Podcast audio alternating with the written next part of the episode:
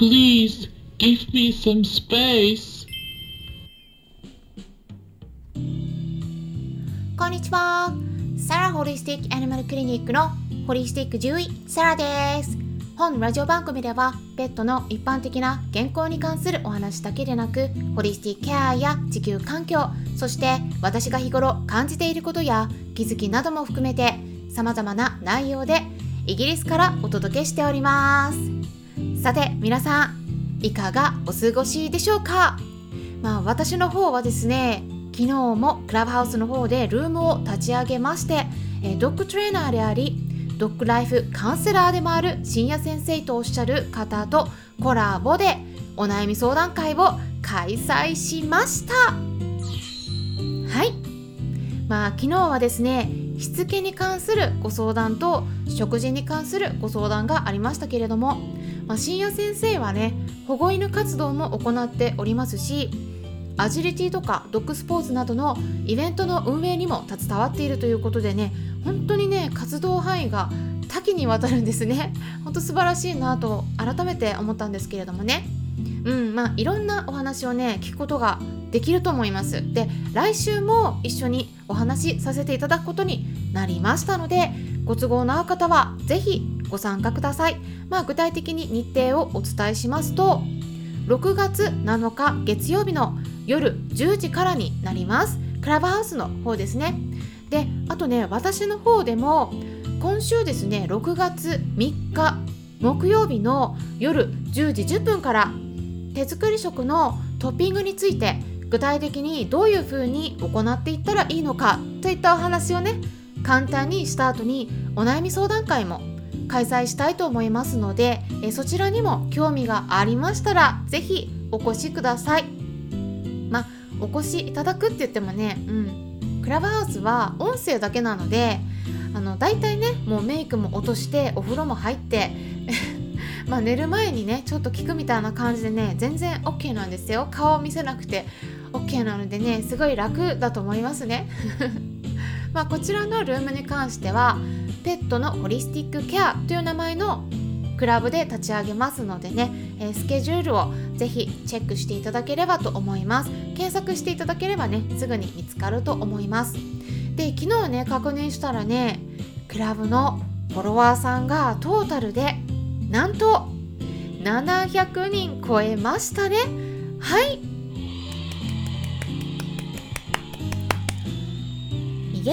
ーイということでのちょっとまた小さいくね拍手をさせてもらったんですけど隣に カンパネラが今もね今日もいますので ねフォローしてくださっている方々いつもありがとうございます。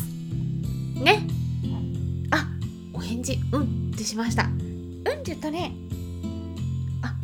ちょっと小さい声で言ったね。お利口さんだね。はい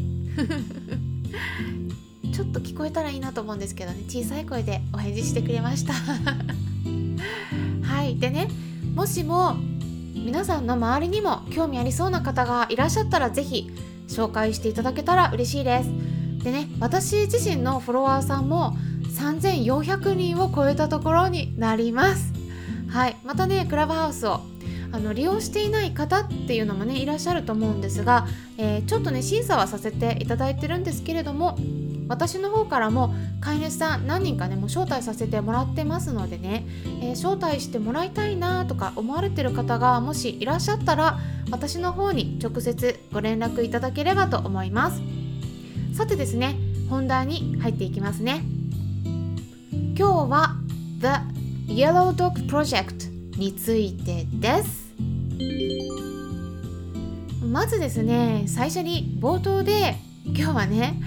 英語をお伝えしましたね。はい。ちょっとね声がかなりね違ってたんで何て言ってたかねちょっと分からなかった方もねいらっしゃると思うんですけれども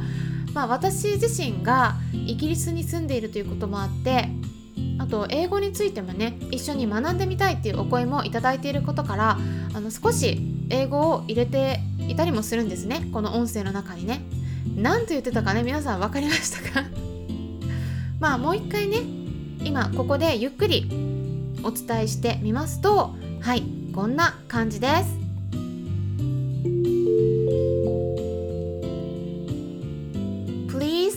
Give me some space です。はい。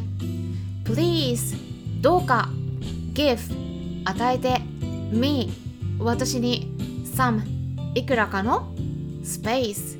空間をという意味なんで全文としては私にいくらかの空間を与えてください。Please give me some space ということになるんですが、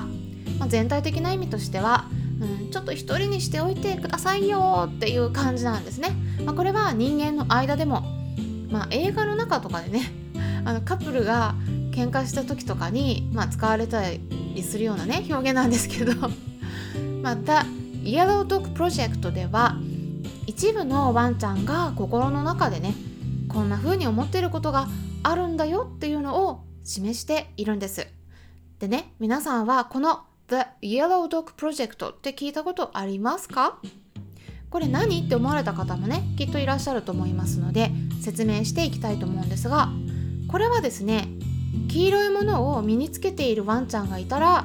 その子には近づかないでほしいというそういう意味がねあるんだよというのを周りに知ってもらう慈善活動のことを言うんです。で黄色いものっていうのは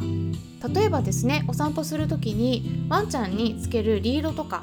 首輪のところに黄色いリボンをつけてたり、まあ、首の周りに黄色いバンダナをつけてたりするんですね、まあ、それはもちろん飼い主さんがつけることになるんですけれどもね、うん。まあ、日本だとあんまり見ない光景かもしれないですよね、まあ、イギリスもねそこまで多くはないんですけど、うんまあ、本当にたまに見かけることがあります、まあ、この黄色いリボンはねどういった子につけるといいのか言いますと攻撃的なワンちゃんにねつけるようなイメージがあるかもしれないんですがそうそういうよりもねあのどちらかというと他のワンちゃんを怖がってしまうような子ちょっと繊細な子につけられることが多いです。まあ、日本でもねあの結構いると思うんですよ。人間だったら大丈夫なんだけどあの他のワンちゃんがね苦手な子っていませんか？なんかあとはあのまあ他のワンちゃん平気なんだけどこの子に関してはなんかこの犬種の子はちょっと合わないこと多いんだみたいな。はい。なんか理由わかんないんだけどなんかこの子となんか鉢合わせすると喧嘩になっちゃうとかね、まあ、そういう子につけるといいんですよね。うんまあ、あとはね病気の子で他のワンちゃんが近寄ってくると緊張してしまうからねあのちょっと今は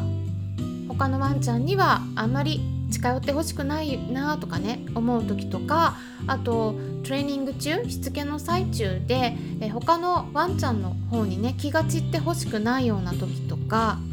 あとシニアの子でちょっとあんまり追いかけ回されたくないような時生理中の場合とかね、うん、あとはなんか心臓が悪いからちょっとあんま緊張させたくないなとか、うん、心臓バクバクさせたくないですよね、まあ、そういうような時とかいろんなケースで利用できます、まあ、よくありがちなのがねあの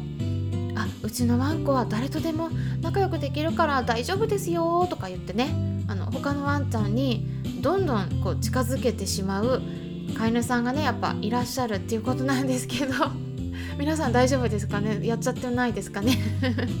これねあの本当は良くないんですね。うん。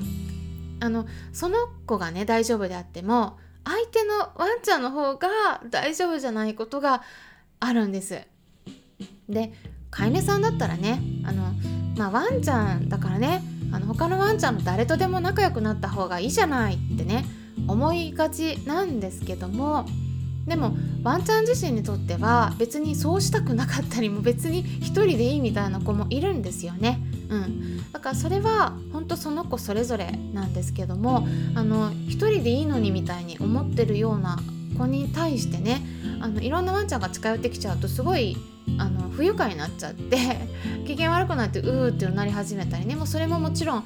怖いっていう恐怖心からねうなっちゃう子もいるしね、うん、だからあのちょっとその辺ね気を使ってあげた方がいいんですよね。うん、あとね多いのがあのこれはねワンちゃんを飼っていない方でもいるんですけどもあのなんかワンちゃんを見かけた時にねついつい「あーかわいい」とか言ってねあのすごい触りたくなってしまう、うん、触りに近寄ってしまう。でもねこれってワンちゃんにとってはね結構嫌なコミュニケーションだったりすることもあるんです。皆さんもね考えてみていただければと思うんですけど皆さんご自身がね